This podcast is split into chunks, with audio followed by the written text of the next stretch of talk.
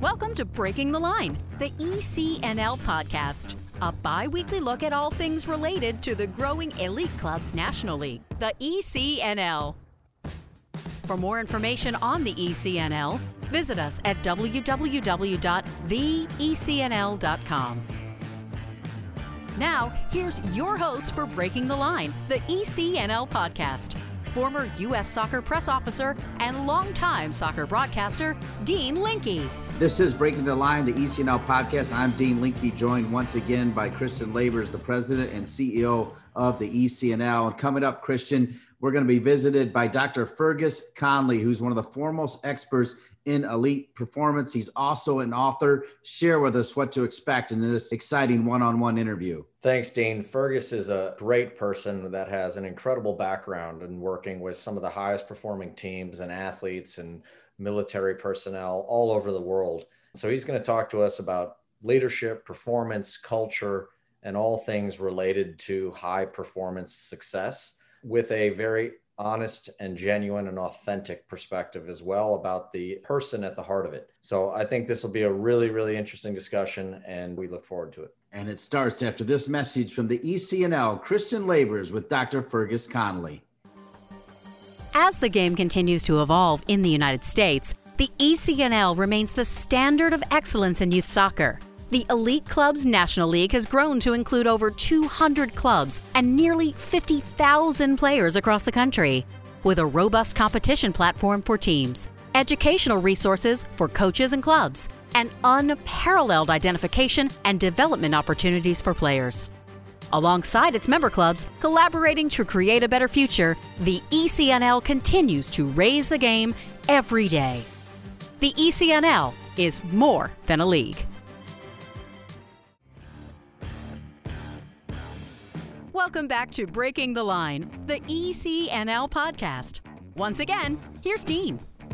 Dr. Fergus Connolly is one of the foremost experts in elite performance. Dr. Fergus Connolly has worked for some of the world's leading professional sports teams, special forces units, and Fortune 500 companies the San Francisco 49ers, Liverpool FC, Google, Verizon, and many others. Fergus is also the author of Game Changer The Art of Sports Science and 59 lessons working with the world's elite coaches, athletes, and special forces. And speaking of game changers, we are also joined by Christian Lavers, the president and CEO of the ECNL, for what I believe will be a game changing discussion with Fergus and Mr. Lavers. Dr. Connolly, before I turn it over to Christian, hello and welcome. Thank you, Dean. Thank you, Christian. All right. Floor is yours with Dr. Connolly. Christian, this is going to be a great show. Enjoy it. Thanks, Dan. It's another introduction that I have to live up to now because that's another impressive list of accomplishments. Well, and to your credit, Christian and Jason Cutney and everybody involved with Breaking the Line, the ECNL podcast, the guests have been off the charts, and that includes today. So take it away, Christian. So, Fergus, I'd like to welcome you to our podcast. It's great to speak to you. Obviously, you were one of uh, our most popular speakers at our coaching symposium three or four years ago now out in Las Vegas. And uh, it was such a great discussion there. And, and we're really excited to have you now on the podcast to uh, continue some of those topics and dive into some new ones. Christian, thanks for having me. Yeah, that was uh, that was a great event, and it was a great event for me as well because you had some other wonderful speakers and uh, some great questions and some great coaches. Unfortunately, obviously with the pandemic it's harder to get around people but you just cannot put a value on sitting around chatting sharing ideas. It's invaluable. On that regard i think for those people that may not have been in las vegas because we've grown a lot since then and, and things change and for those who may not know of you i mean you got a pretty Im- impressive background in terms of working in the category of high performance, I suppose. But can you give just sort of the uh, 10,000 foot background of Fergus's adventures across continents? Yeah. Um, well, my very first job was at Bolton Wanderers, started in soccer, started in football. And I was fortunate enough to work with Welsh rugby team, San Francisco 49ers, consulted for a number of different teams, NBA, NFL, some work with special forces groups. But you know, at its core, it was always about trying to help athletes and you know high performers perform at the highest level, and it's always been I guess you're always searching, trying to help people perform at their highest level. And part of that then was always trying to search out and find the best coaches. And you know, when I started, what am I now? I know I don't look at Christian, but uh, 43 now, I'm getting old. But when I started in my 20s, we didn't have things like ECNL bringing knowledge to coaches. Like we, we just didn't have it. We didn't have things like this, podcasts, internet had just started. So I had to, you know, search and find coaches to go and learn from and do a lot of that legwork on my own.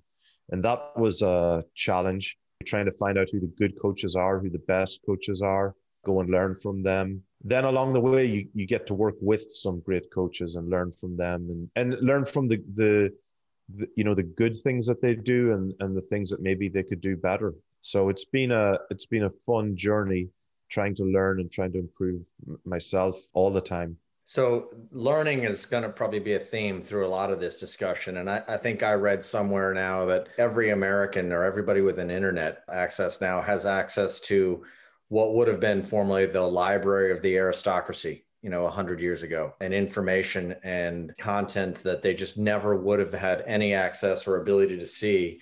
And it really now, the challenge is actually how do you find information that helps you move forward versus just disinformation or irrelevant information? How do you approach learning now in an era where, I mean, it's not a question of whether you can find it, it's a question of what do you do with it and how do you keep from having too much?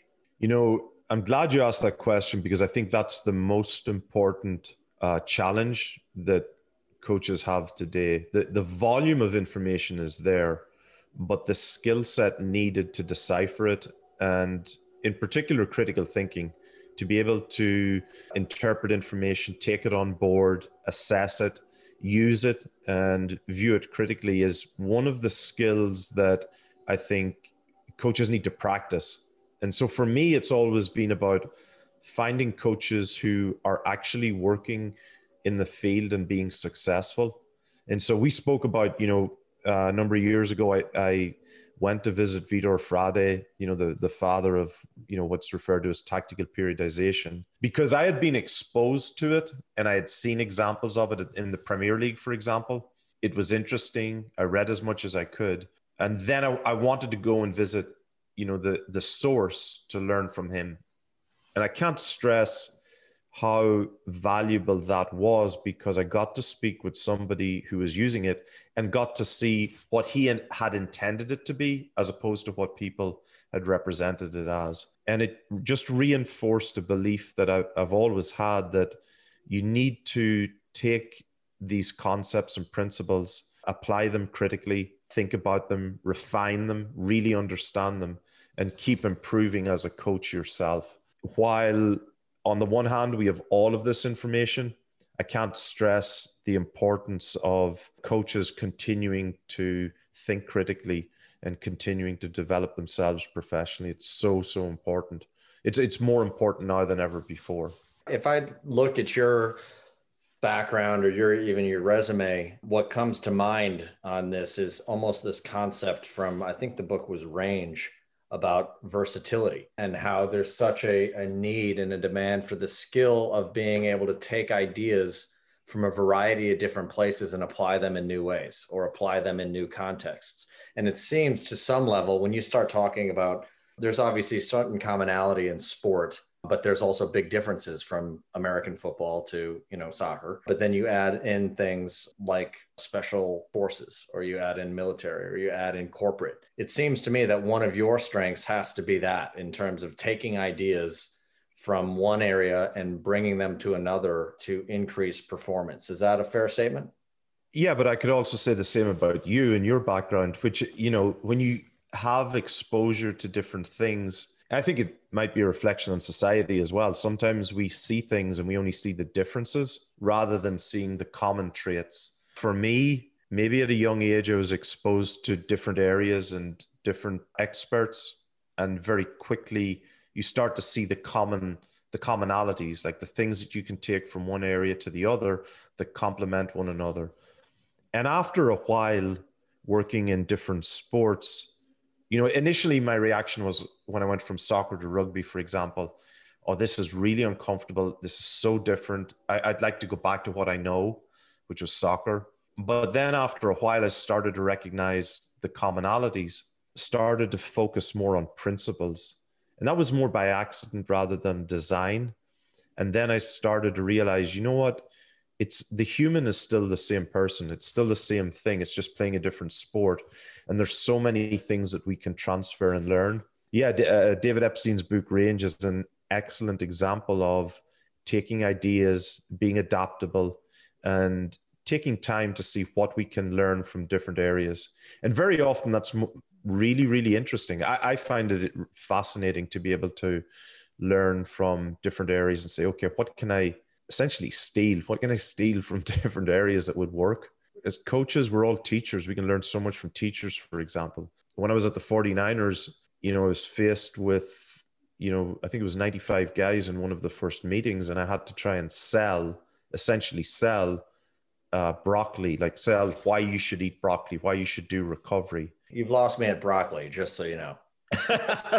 well, I, I, I'd lost them, but I had to figure out. And so I remember sitting in my office and I was going, how do I, you know, how do I get the importance of this across to multi-million dollar athletes?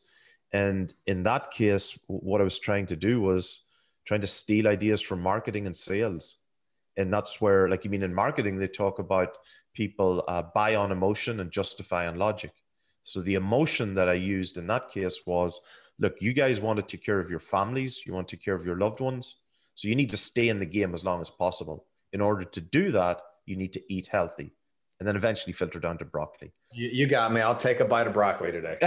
but that, but that was like, I mean, you, you steal, like you, you, you do, you, you, in essence steal ideas from you know who do, does these things really well one of the things i think that is a theme through a lot of your work and the different books that you've written and even in hearing you talk in different formats is that sort of concern for the person and looking at the person and not just the athlete or not just the soldier or not just the performer but looking deeper and understanding the human. Can you talk a little bit about your thoughts on that when it comes to performance or even relationships? So early on when I started, right, it was just about how do I train someone to be, you know, to be good. And I would look at all of these people and try and figure out what separates like the great from the good. And my definition of being great was staying in in the sport for as long as possible. Because the longer you stay in the industry or the longer you can help an athlete stay in the industry the more money they make or the more successful they can be. And it's not just simply about money but when you stay in the game you keep learning. When i started to look at these you know great athletes they had a balance and it wasn't just about playing the game they had a reasonably steady home life or they had a combination of good healthy lifestyles not not perfect you know they, they weren't immune to going to mcdonald's once or twice but on the whole they had a, a good, steady balance. It became apparent to me that it was more about the person then who played the game because initially uh, it's all about learn the game, learn the game, but it's what happens off the field. And even I, I myself, like, I mean, I screwed up a few years ago. I got in trouble because I wasn't taking care of myself, you know, away from work as well as at work.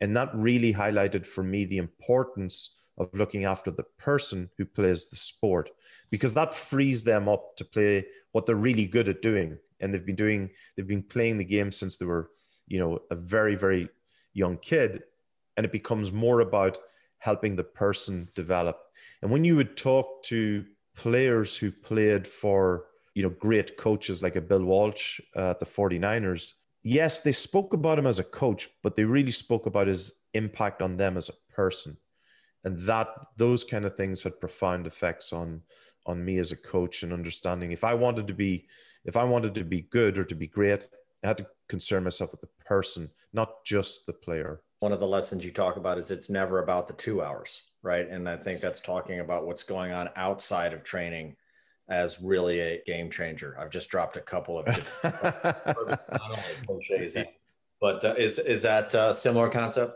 Yeah, because when I was coaching, like, I mean, you put so much work into planning practice and, and making it as detailed as possible. But the other 22 hours away from the field, um, relationships, how people turn up, uh, has such an impact on. Like, I mean, you you've got guys, and it doesn't matter what age. I've helped high school athletes in disadvantaged areas, and they're coming in. Some of them haven't eaten. Some of them are coming from abusive families. Some of them are homeless, and you know that's going to impact how they're going to practice and play the game. And if you can help people away from the field, it's going to help on, uh, on the game, help on game day. But the other thing too is, if you want to look at it from a societal perspective, the role of sport is to help young people learn lessons for life. You know, that's ultimately what we do. If you go back through history, you're teaching them to work as a team. You're teaching them to learn how to lose, learn how to win, recover from both. You're teaching them how to overcome, uh, how to, you know, you're teaching them resilience. Uh, you're teaching them how to how to struggle for things, be successful, and that's really the the greater role that we as coaches have on that note, and it struck me, and we may have talked about this in Las Vegas when we were face to face, but it struck me that some of the mission statements or sort of the guiding purpose and vision of the best performing organizations doesn't really seem to be driven around that. It seems to be driven around that bigger purpose of contributing to society or contributing to human development. So, have you seen that as well when you look? Because I know you've worked with a variety of them, but it just seems to me that it's almost a forest for the trees. People that are so focused on performance for performance sake tend not to get there. And people who are focused on a bigger picture can find their way to the top of the mountain. Yeah, not just find their way, but but stay there, Christian. That's the difference. Like, I mean, I used to say to coaches, you know, give me any team for three or five years and we'll win something, but we're not going to stay there. I can push hard and drive hard. We'll get to the top and might get there faster than somebody else but you're not going to stay there because you don't have good values in place. You haven't taken the time to establish them. You don't have good habits, both playing and lifestyle habits. You're not going to stay there. And there are coaches who, yeah, I talk about the three year rule. You know, there are coaches who can be successful within three years, but then they have to either leave or they have to change their whole playing staff because they just don't have those good ethical values in place or playing values in place and you see it you know there are organizations who who i work with and not to name names but you know they know that this is an issue and it's becoming a bigger issue because it's very easy to figure out how to be successful it's a completely different thing to stay there and to sustain that success. We're here with Dr. Fergus Connolly. This is Breaking the Line, the ECNL podcast, a one on one with the CEO and president of the ECNL, Christian Lavers. We'll be back with more Dr. Fergus Connolly after this break. Nike is a proud sponsor of ECNL Girls. Nothing can stop what we can do together to bring positive change to our communities. You can't stop sport because hashtag you can't stop our voices. Follow Nike on Instagram, Facebook, and Twitter. Soccer.com is proud to partner with the ECNL to support the continued development of soccer in the U.S. at the highest levels. We've been delivering quality soccer equipment and apparel to players, fans, and coaches since 1984. Living and breathing the beautiful game ourselves, our goal at soccer.com is to inspire you to play better, cheer louder, and have more fun. Visit soccer.com today to check out our unmatched selection of gear, expert advice, and stories of greatness at every level of the game. Welcome back to Breaking the Line, the ECNL podcast. Dean Linke here, turning it over to Christian Lavers, the president and CEO, who's with a game changer, Dr. Fergus Connolly. Christian, I'll let you pick the interview back up. So, Fergus, you were just talking about the difference between getting to the top and staying there or achieving high level performance for a short period versus a long period. So I'm going to then nail you with a question on that, which is, you know, what trait and characteristics do you see most commonly with people that sustain excellence over a longer period of time? I mean, if you had to summarize a few things that you see when you see sustained excellence across a variety of fields, what is it? One of the most important things is not to separate winning and losing and it sounds contrary to what we might think, but you're teaching people that regardless as to the result, the goal is to get better.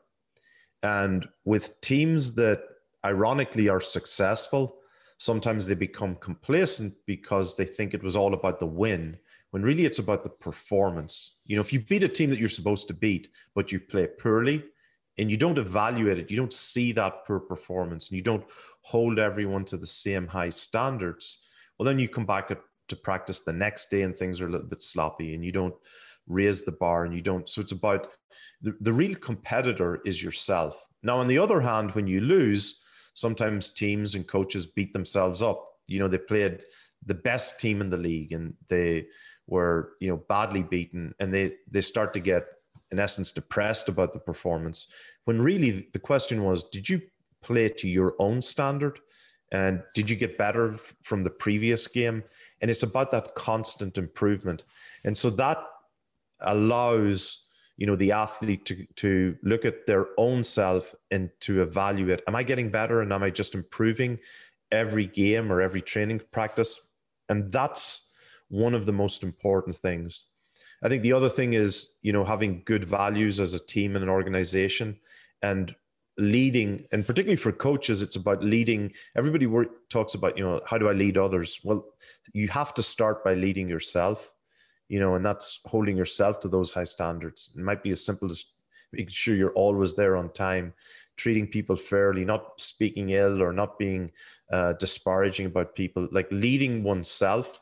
And those are the two most important things in organizations because, again, it's it's not a short battle. It's a it's a long war. It's about building something that's going to continue to propel itself. When you talk about those things, I mean, in some ways metrics of sporting performance are easy in some ways to define. Okay, if we have possession of the ball for this percentage of time, we're going to generally be successful. If we get this many shots or whatever it may be, and I'm sure you can go far more sophisticated than those. But when you start talking about things like culture and values that are are softer, that are qualitative more, how do you get that to a point that it's actionable?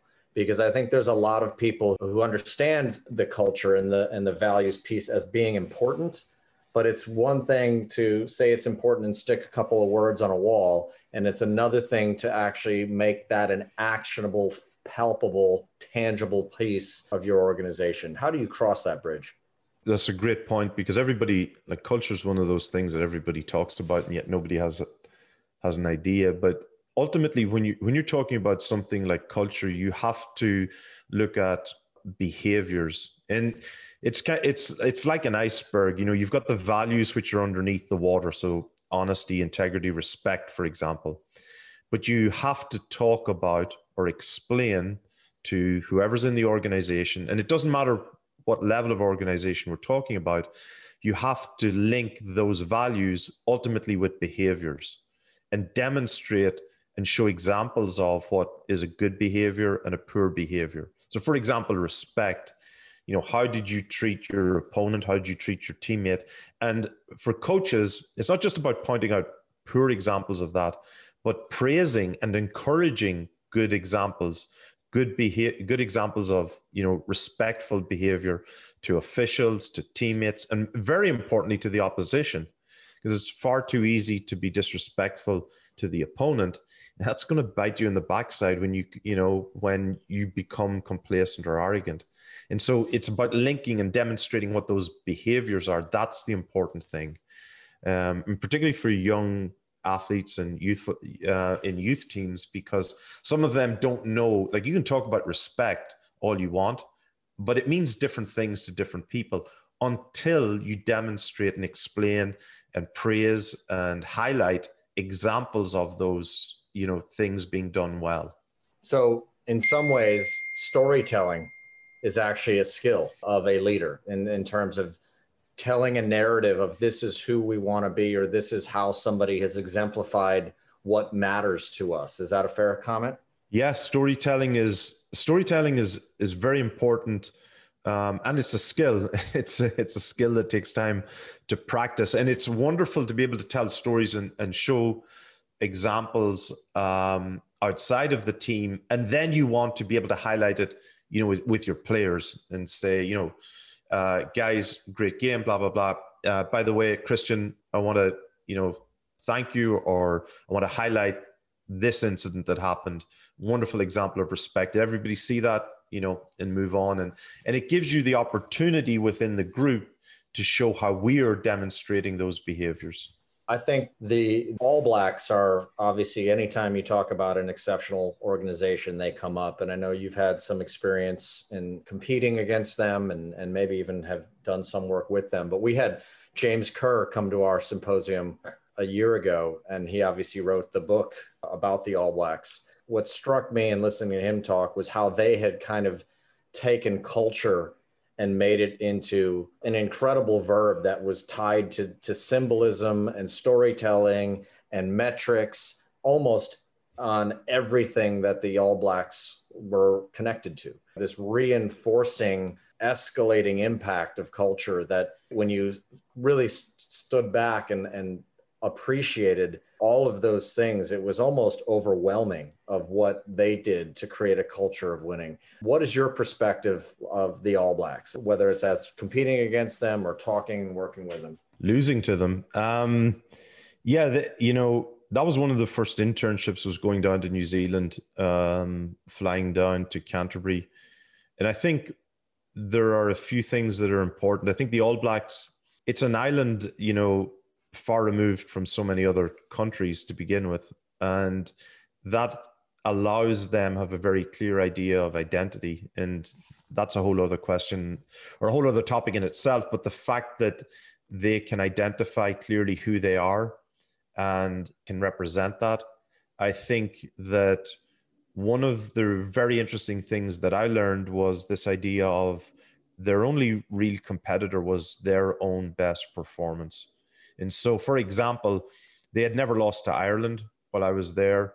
Um, I think they've only lost Ireland once since, but I remember Richie McCaw, the captain, saying he did not want to be the first captain of an All Blacks team to lose to Ireland. So again, it wasn't about losing to Ireland, it was about their performance every time they played this team that they were always going to beat or always expected to beat. He wanted to keep that standard high like playing against teams that they should compete against. So it was about their own standards. And so their competitor was the best All Blacks team that they could be. And so those kind of things are really, really important to to reinforce. And um, you know, the, the one thing that people took from James Kerr's book was, you know, about cleaning the sheds and leaving the locker room as tidy as possible. That's an example of a behavior that you know ultimately filters back to respect you know respect for the opponent respect for and so that's an example of for example now it doesn't matter you can go clean the sheds all you want but it's what does it mean to the team? And one actually interesting story and this was years before james had written the book but i remember one of the coaches telling me how they got in trouble in france when they were cleaning the locker rooms because some of the french journalists thought that they were trying to hide drug use by you know hiding syringes or whatever. That was that was the downside. That was the downside of it. But um, but it, but the important point here for teams and for coaches is, you know, identify the behaviors and praise the behaviors that represent the values that are important to you and your organization. I'll ask a question that I think will be really difficult to answer, but I'll put you on the spot anyway. So, if you had to pick one thing that top performers do every day, what is it? It's turning up. Actually, it sounds sounds so simple, but Arsene Wenger, for example, at Arsenal, when he had that incredible team, it was just boringly repetitive. And I, I think people don't appreciate at times when you're successful, it's about having that routine of turning up and just getting, because there are days when you don't want to be there, there are days when you struggle. You just have to get there and turn up. And those are the days that that matter. And so you know, all of the great athletes, it doesn't matter whether it's a Tom Brady or whoever, they have that that boring diligence and discipline of getting there, particularly on the days when they don't want to. And I think that's something that's uh, often underestimated. And I've been around teams that have been so dominant and they just have this almost boring, boring approach to just getting there and some days are going to be good, some days they're going to struggle, but they're always there. They're always turning up. So you mentioned Tom Brady, and maybe take a tangent here because his story is cliched, right? From Mr. Irrelevant in the draft pick to now probably the best football player of all time. And you look at so much of the prediction business of who's going to be the next great athlete or who's going to be the next pro. How do you look at that perspective? How do you look at evaluating potential or talent or, or trying to determine who is going to be successful at, at the highest levels? I think it's incredibly difficult. And I think that that's a question that so many people have tried to to answer you know over the years and i think that in recent times i think we've been we've developed beyond just simply looking at physical metrics for a long time it was looking at you know how fast someone runs and for example you know tom's an incredible example of somebody that if you go back and look at his combine he was so poor physically relatively but he was able to stay in the game and develop his skill his tactical awareness, obviously his mental strength, and stay in the game and compensate and also develop his physical qualities. I'm not sure it's possible to truly predict who is going to be great, but he is an example of, you know, he's the definition of greatness in that he's not just got to the top, but stayed there. And again, it's um, about having that balance of on and off the field. And so when we look at players who we want to be or we want to help develop to be great, it you have to look at their personal life. I remember beating uh, Ruud van Nistelrooy a few years back in Holland. I was giving a talk. Well, there were two things were really interesting. One was I was there to give a talk to young coaches, and this, you know, this guy sitting down the back of the room asking questions, and uh, I'm going that that cannot be Ruud van Nistelrooy, but it was, and he was asking questions as a genuinely interested coach. Here's a guy who's won, you know, everything. And afterwards, I was chatting with him, but I, I one of the questions I wanted to ask him was the story about when Alex Ferguson. I was trying to bring him to Manchester United initially, and he, uh, I think he failed his medical. He went back to Holland, and within a week, he actually tore his ACL and but Ferguson called him and told him, "Look, we're going to come back f- for you, uh, rehab your ACL, and get back." So that was the story. And I was asking him, "Was that true or was that just fiction?" He said, "No, it was true." And I said, "Why would Alex Ferguson call you after you tore your ACL?" Um, there's no guarantee you're going to make it back. And he said something really interesting to me. Uh, he said that Ferguson did give him that, called him, gave him support, but he said Alex Ferguson would have known that the odds were in my favor because he came to my apartment and saw where I lived. He visited with me. He saw that my apartment was tidy. He saw that I had a you know good lifestyle. He knew that I was dedicated, and that was a real eye opener for me. Ferguson was looking beyond just the player and looking at the person and how they live their life. Fascinating conversation with Dr. Fergus Connolly. We're going to step aside, pay some more bills, and come back for our final segment as Christian Lavers, the president and CEO of the ECNL, spends time with Dr. Fergus Connolly right here on Breaking the Line, the ECNL podcast. From athletes just starting to turn heads to some of the best athletes to ever play their games, Gatorade shows that they are the proven fuel of the best. For the athletes who give everything, nothing beats Gatorade the studied, tested, and proven fuel of the ECNL. ECNL Boys is partnering with Puma for the second year, driving sport forward with the leading products and the next generation of pros who wear them. Puma has proven themselves as the fastest sports brand in the world, the fastest innovation, the fastest players, and the fastest products in the game. They're the perfect partner to complement the speed and talent of our teams. In keeping with their mantra of forever faster, Puma introduces the world's fastest boot, the Ultra. The only boot engineered for speed, the Ultra combines a woven upper with a lightweight outsole for direct forward motion, speed, and acceleration. It's the best in the game, designed for the best players in the game. Welcome back to Breaking the Line, the ECNL podcast. ECNL President and CEO Christian Lavers. Final segment with Dr. Fergus Connolly. Take it away, Christian.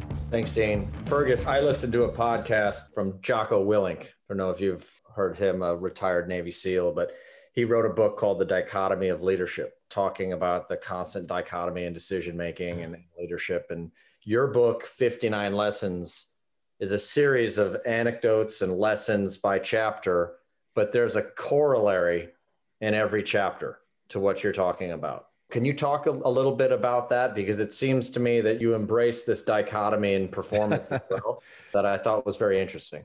You know, I actually stole it from uh, someone in in the legal profession. As you would appreciate, you need to be able to recognize both sides of an argument. And uh, for for me, there were always times when uh, you know rules might not apply, and it was always important to recognize that you know life is chaotic, leading people is chaotic. It's very difficult to have absolutes uh, when you're dealing in you know dealing with people. There's always times when you need to have some flexibility. You need to be able to appreciate where people are understand where they're coming from, and know when to apply it. And you know that's something you learn through uh, mistakes and trial and error. But it's about recognizing, you know, that you're trying to help people achieve something, and you can't just uh, look at things just black and white all of the time. I think that's a really important and valuable perspective. It brings to mind the cliche of you want to have strong opinions that are weakly held. Where yes, you are yes Maybe talk about that. I mean, you've been doing this for a long time right now. And, and I would imagine that there are things that were uh, close to gospel 15, 20 years ago that you look at now and say, man, that was wrong. But you're not afraid to change as data and evidence and just understanding changes. So when you look back at yeah. your, give us some examples of that maybe. Yeah, you know, I'm going to steal that. I'm going to steal that line. The, the line that I've been using recently is, you know, uh, hold that softly you know so this this a hold that idea softly because yeah like you mean there's so many things that i've changed you know my mind about and initially you get scared because you think oh well i shouldn't change my mind but i remember a coach saying to me that if somebody comes up with something better and proves it i reserve the right to change my mind and i love when i meet people who can justify why they're doing something and why they're not doing anything anymore like when I started at at the very beginning, to me it was all about strength training. That was, you know, strength was the the secret. And then it became speed. Then went through a phase that it was nutrition and supplements. Uh, when it came to tactical understanding, it was about distance run. It wasn't even about speed. Then we started to realize, well, you know, we would play. I remember Thierry Henry. Like, I mean, we always thought, oh, it was about when I was with Bolton, it was about you know the how much running we could do, and uh, then we'd look at Thierry Henry's, you know, stats, and the guy might, you know, run a few hundred meters, but he might have, you know, nine sprints in the game. I think it was one day and scored two goals against us. And you realize, okay, it's just not quite about, you know, how much running you do. And so you keep learning more and more. But the challenge then is to come up with a philosophy or a methodology that works for you, and uh, you know, and, and keep keep learning uh, as much as you can. And then, like I said, going to spend time with someone like a Vitor Frade who looks at the game in a completely different way and or uh, different opinions. And and the other thing as well I think that has helped me as well as to listen to those people who you know are have perhaps completely different perspectives and are argumentative and you don't agree with them you know to you know not let your biases get in the way that somebody you know people generally always have something valuable to share with you and and to share and it's important to listen to other opinions even if you don't agree with them at first you know take all of those opinions listen carefully because you, you'd be surprised at, at what you can learn i think having a dissenting opinion or somebody who plays that role is really helpful in major decisions. It certainly prevents silly decisions from being made, or at least prevents them from having a high likelihood of being made.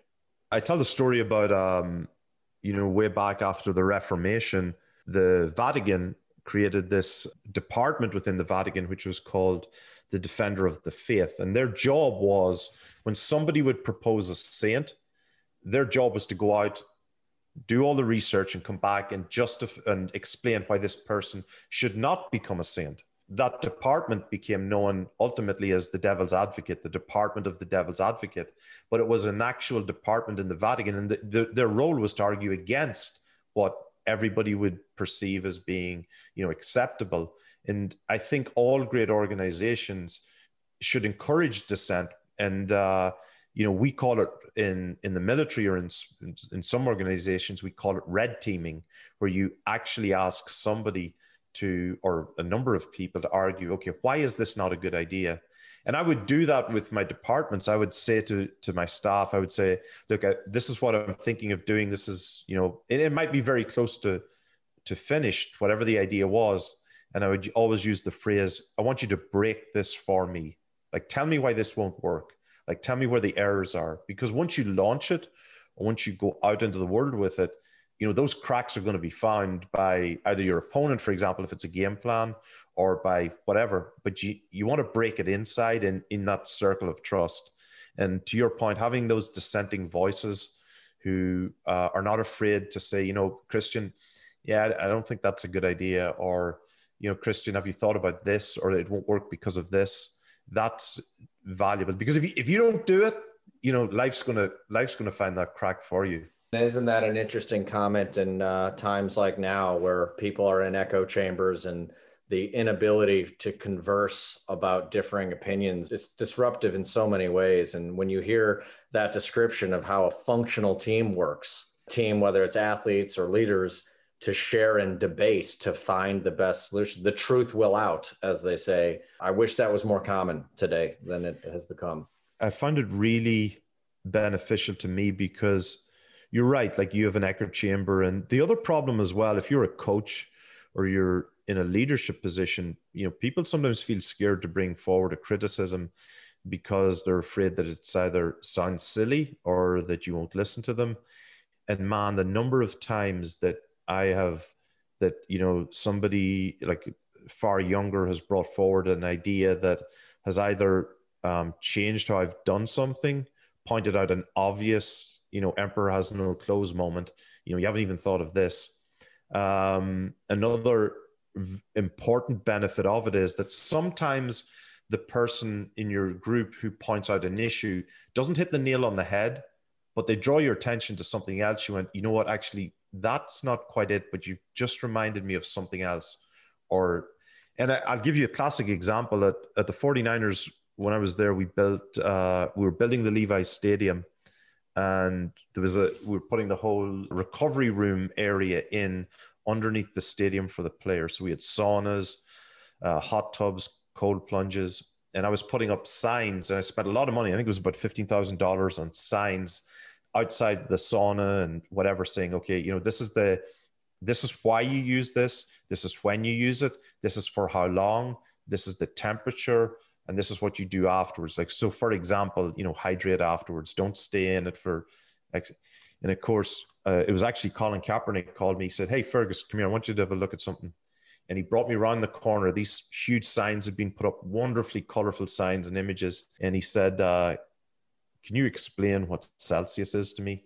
Because I had put the I had used European temperatures instead of uh, American format. And like, I mean, just if I had had somebody and if I had been humble enough to ask somebody else to look over it first, I wouldn't have cost the 49ers thousands of dollars on on signs. But again, that's just you know you need to have people around who can look over things for you and challenge you and get get somebody else's opinion. Alternatively, Fergus, you could just get every stadium to change 100 yards into. we could go metric. I could start a campaign. Let's go. Let's go metric. Get rid of inches and feet. Let's go kilometers while while we're at it. Yeah. This has been phenomenal. I got one more question for you before we go, but you gave a TED talk recently on vulnerability, learning from failure, and ultimately authenticity, which is what hit me on that is really what it means to be truly authentic. Can you expand on that or maybe summarize that message? Yeah, I think um, being in a leadership role for um, or in leadership roles and in stressful roles for a number of years, I grew used to solving problems on my own. And uh, I grew used to uh, working with high achievers, trying to help other people. And when I was struggling, I didn't reach out for help. And it was actually a really good friend of mine, a Navy SEAL, who, you know, I, I, burned out. Actually, I didn't I didn't look for help, and I, I had people around me who uh, I could have leaned on, but to me, it was a case of you've got difficult moments, you struggle through them. And I burned out. Uh, I drank to fall asleep. I, when I finally got up the next morning to drive to my girlfriend's house for help, it was just too late, and I got a DUI, and it was um, it was a big learning experience for me. But it was it was about four days afterwards. Uh, one of my really close friends, Navy SEAL, called me and he said, basically, why didn't you call me? And I and I remember at the time, I remember sta- I know exactly where I was standing in my apartment on my phone, looking out the window, and I remember telling him, "Well, why was I going to call you? You know, you you guys go through difficult times. This was something that I should have been able to deal with." And you know, he shared a story that of a time that he had gone through similar when he had had to reach out for help, and it was you know, it, it was a really important lesson for me that we all need during difficult times people in our lives that we can lean on. And we need to know who they are. You know i call them sheepdogs because you will always have like for example coronavirus or pandemic is a wolf that affects everybody but we all have to have people in our lives that we can lean on. And i think being uh, authentic and the funny thing is i would have spoken with him in the weeks beforehand and he would have asked me how are you doing and i would have said i'm doing good doing great but that wasn't the truth and it wasn't that i was lying to him it was I had stuff going on, and I should have been able to lean. I should have been more honest with him. I should have been more honest with somebody who, who loved me and who cared for me, and I chose not to be honest and authentic with him. And that was uh, that was a big learning experience for me. It was surprising after I did the TED talk, the number of coaches who called me and said, "Hey, Fergus, yeah, I've been in been in your shoes," and uh, I, I think we all go through it. I just had to learn it the hard way. It is a reflective moment when you think about how many times you ask the question, How you doing? when you don't even expect an answer except for fine. And how many times when you do answer that, when you're dealing with stuff and you answer fine. I sometimes think if if somebody said, How are you doing? and the answer was not very well, how many people would actually stop and say, Oh, well, let's talk about it versus, well, that's not how this exchange of words is supposed to go. But I think to hear that from you and with some of the background you have dealing with high performers, I think is ultimately an empowering thing for a lot of people. Well, it, it's it's funny, Christian, because um, particularly even when I was at the 49ers, we had a lot of guys with domestic violence incidents and drug addiction and whatever. And I, like, I mean, I put together a program to help those guys off the field and the irony was when it came to looking after myself, like, I mean, I had nobody either doing it for me or I wasn't even aware of, um, I wasn't even able to see the signs and symptoms in, in myself because you're always focused on somebody else as a coach. And after that, I became a lot smarter about and a lot more critical of myself, like a lot, uh, a lot harder on myself about taking, making sure I took time off when and that was one of the changes I made, Christian, was when somebody would ask me, you know, people close to me would ask me, How are you, how are you? I would always I would always answer honestly. I would take the time to think and say, Yeah, you know, actually the last few days have been a bit tough, but and then that would lead into something. Um, but you're so right. That question, how you doing, doing fine.